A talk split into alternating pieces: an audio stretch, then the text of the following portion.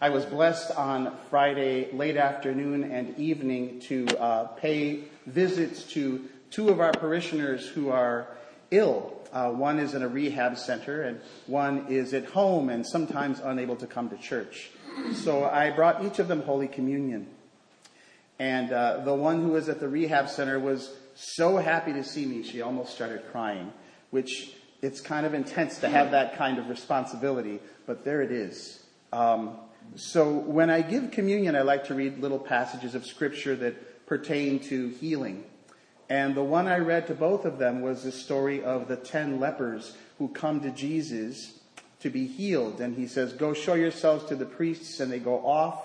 And when they're walking off, they're made clean, and one comes back to give thanks. And Jesus says, Where's the other nine? Why did only one come back to give thanks? And I said to each of these women, both of whom are at least 30 years older than me, so I'm some young whippersnapper coming to give them wisdom. I said, um, I think the message in this gospel passage is always find some gratitude. Find ways to give thanks in your life. These people, these men had been lepers for years and they'd been set aside and cast out in a colony, and yet this miracle happens to them. And I said to these women in their frailty and their illness, always be grateful. Even though things are tough, just know that there's always something in your life uh, for which to give thanks. And lo and behold, they both nodded and agreed with me.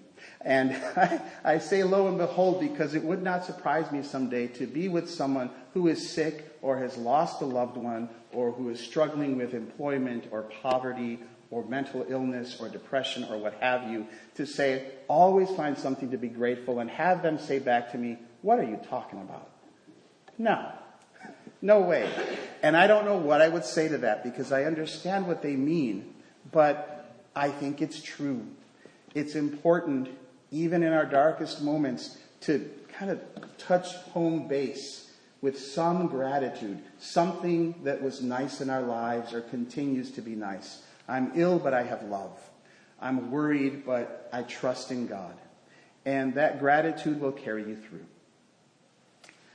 And I say all of that because today is the third Sunday of Advent, which we call Gaudete Sunday or Rejoice Sunday. And uh, you'll notice the pink candle that Tom Kenyon so ably lit uh, uh, after the two purples. And it's sort of a, a refreshment Sunday those of us who've been in some sort of Advent penitence or kind of pondering what is, you know, how to make our house clean to receive Jesus, this is kind of the day to take a break and have a little bit of cake, for instance.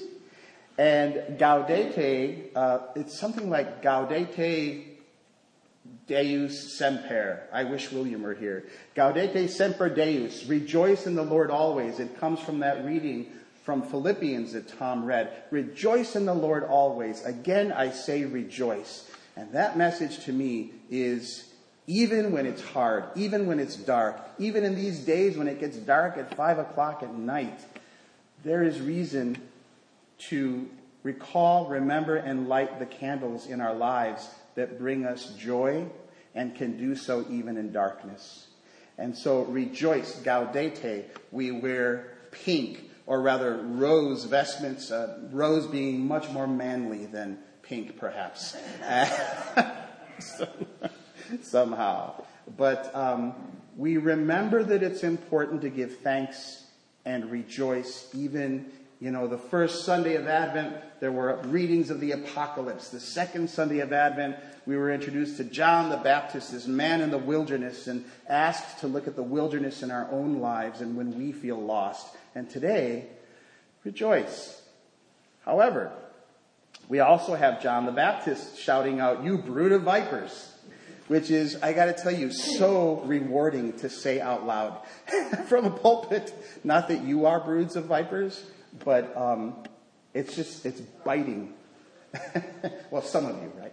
No, um, it's, it's biting and it's intense. And John the Baptist is no joke uh, he comes and tells these people, You are all in big trouble.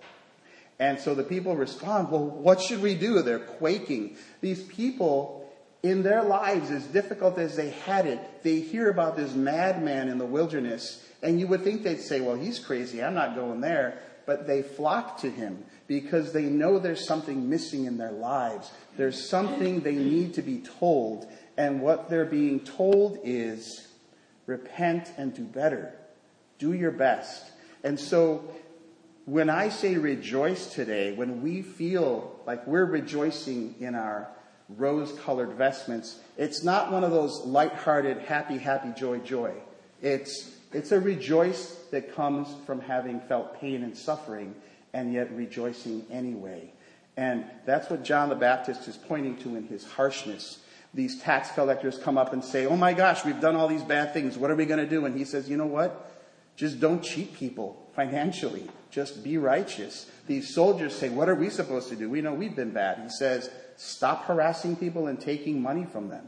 You know, it's, it's simple. You don't have to go off somewhere on a mission trip to do what God tells you to do. You can do what you're supposed to do and are called to do right where you are. You have two coats in your closet and you see someone who's cold, you offer them one of them. I came out of my office last night at gosh, 10:15 p.m. and there was someone in their sleeping bag curled up uh, right outside basically my office. And I have to say we're not supposed to let people sleep on our grounds but I just didn't have the heart uh, because I male or female I didn't even know because they were so curled up in their sleeping bag like this. I just had this compassion and I thought I wish I had a blanket to give you.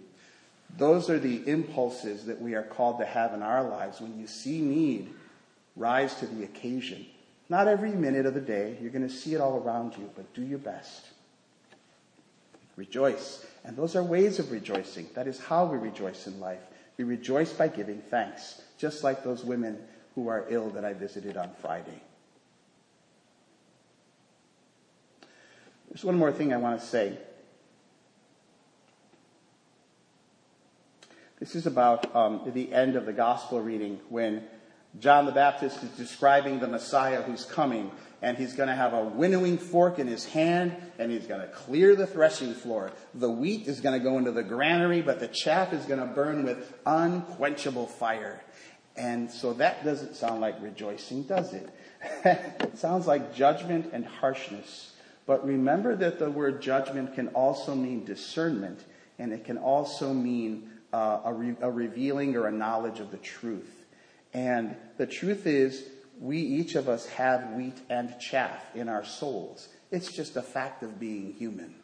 And when I hear readings like this, my hope is not that, that the bad are going to be punished and sent to hell where there's unquenchable fire and that I may not be one of those, but that it's actually about God seeing us truly as we are and clearing out all the chaff that is in us so that we can be pure and ready to enter into heaven with joy, rejoicing. So um, I commend that to you, that idea that it might just be the chaff and the wheat reside in each of us. And what God will do in God's mercy is clear out what hasn't done us any good. So, on this third Sunday of Advent, I invite you to remember to rejoice I invite you to care for other people, uh, maybe extra special. And remember that uh, just like in funeral services, when the priest says, All of us go down to the dust, yet even at the grave we make our song, Alleluia, Alleluia, Alleluia. May you find your joy and your Alleluias even in those moments when you feel like dust. God bless us all. Amen. Amen.